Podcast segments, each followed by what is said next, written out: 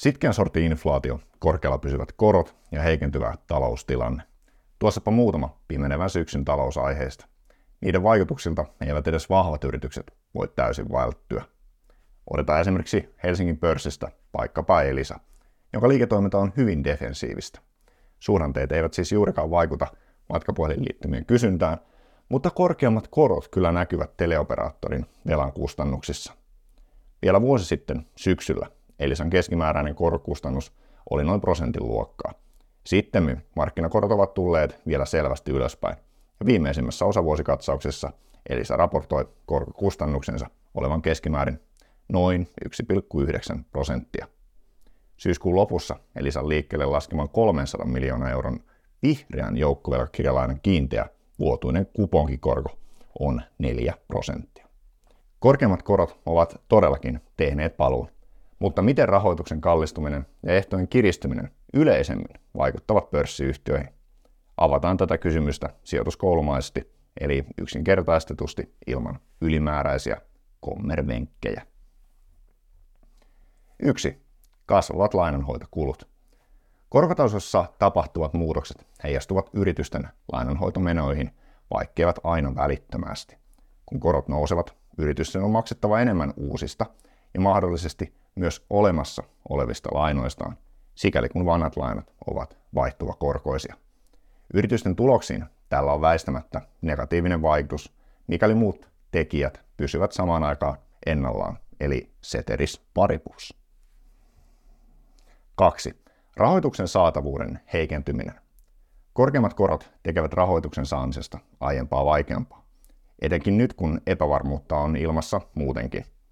Väitteen paikkansa pitävyyden voi tarkistaa heikosti kannattavien ja velkaantuneiden yritysten talousjohtajilta.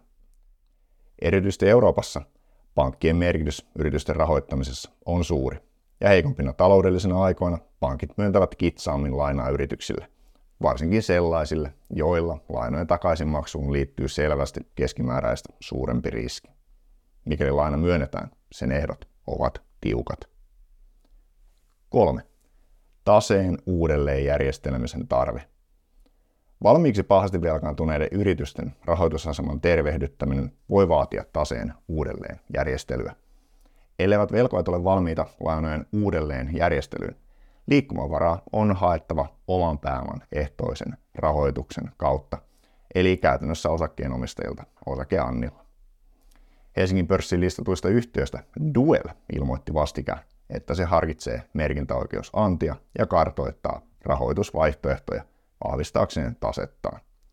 Duelin nettovelka suhteessa oikaistuun käyttökatteeseen on selvästi yhtiön rahoittajien asettamia ehtoja, eli niin sanottuja kovenantteja, korkeammalla tasolla.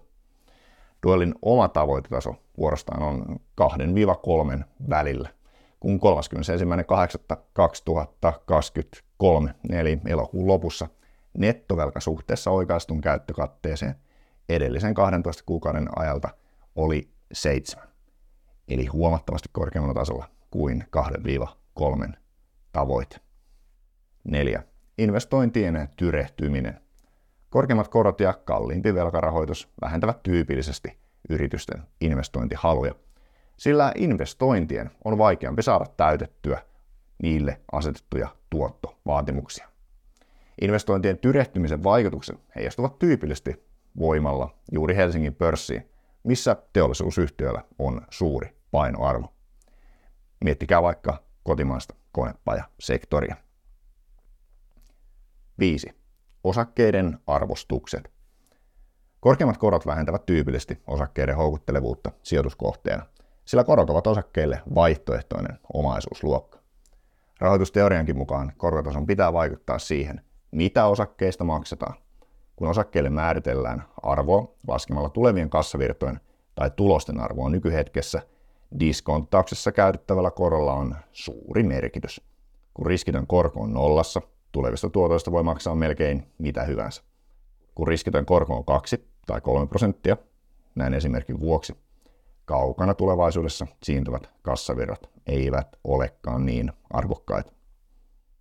Osakeannilla rahoitusta keräävälle yhtiölle osakkeen arvostuksella voi olla huomattava merkitys, sillä mitä korkeammalla osakkeen arvostus on, sitä vähemmän yhtiön tarvitsee laskea liikkeelle osakkeitaan saadakseen kerättyä tarvitsemansa pääomat. 6. Käyttöpääoman vaikutukset. Korkeammat korkokustannukset lisäävät myös yhtiöiden käyttöpääoman tarvetta, eli paremmin ilmaistuna sitä rahan määrää, jonka yhtiö tarvitsee päivittäisen liiketoimintansa pyörittämiseen.